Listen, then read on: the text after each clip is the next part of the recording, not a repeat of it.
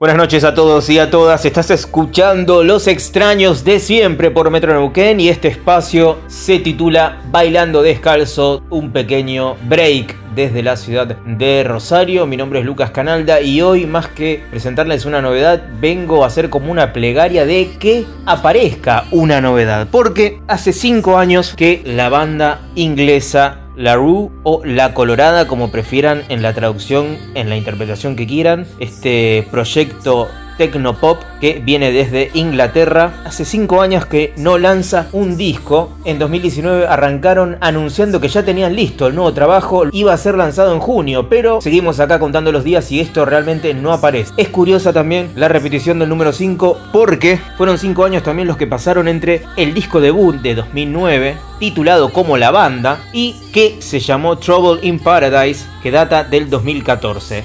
Ahora bien, en este pedido, en esta plegaria porque salga nuevo trabajo, simplemente me quiero remitir a contarles una pequeña historia que sucedió a raíz de el segundo disco.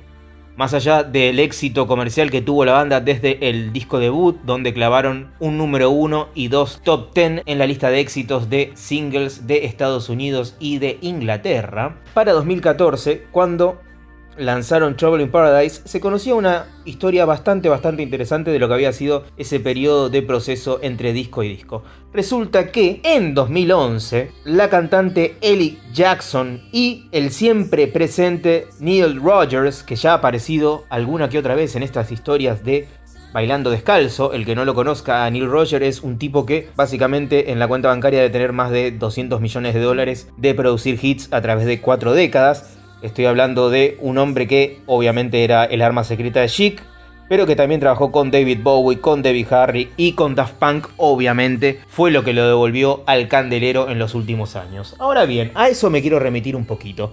Durante el periodo de grabación del segundo disco de La Rue, entre 2011 y 2012, Ellie Jackson, la cantante y líder, y el inmortal Neil Rogers se encontraron una vez de casualidad en Londres y desde entonces hubo una idea de pseudo colaboración entre ellos. Eso fue una pseudo colaboración porque más allá de que Neil Rogers se acercó al estudio de manera informal a chequear el nuevo material, no terminó gestándose nada y más importante, no hubo contrato de por medio. Justo mientras se estaba trabajando en el segundo disco de La Rue, Neil Rogers estaba abocado a la producción de Random Access Memory o RAM, el mega ultra super exitoso último disco de Daft Punk, obviamente que tiene colaboraciones con él, con Farrell y ya saben ustedes chicos porque sonó hasta el hartazgo y sigue sonando hoy con razón por cualquier boliche, bar y o onda radial. En ese tiempo, mientras compartieron algunas horas de estudio, se pasaron las guitarras, se escucharon, revisaron las propuestas y no salió nada formal realmente, pero cuando Random Access Memory es lanzado en 2013, viene de la mano obviamente del super hit Get Lucky, que marcaba la colaboración entre Farrell, Neil Rogers y los Daft Punk, y bueno, sabemos que fue como casi casi el último hit interplanetario, ¿no? Cuando en 2014, al año siguiente, sale Trouble in Paradise de La Rue, nos encontramos con una canción que se llama Tropical Chanza, que deja ver lo que fueron esas pequeñas horas entre Eddie Jackson y Neil Rogers. Van a escuchar esta canción y van a decir, apa, apa, apa, acá hay algo medio extraño y sí, porque suena muy, muy, pero muy parecido a Get Lucky de Daft Punk. Ahora bien, uno no está aquí para acusar ni hacer ningún tipo de teoría conspirativa, sino simplemente demostrar cómo la magia a veces en el estudio está rondando y cómo a veces la información puede ir pasando de mente a mente, de oído a oído, y no necesariamente tenemos que pensar que esto era una super pieza creación de Neil Rogers que fue robada por la otra parte, sino que también podemos suponer que esto sale simplemente de la química del estudio.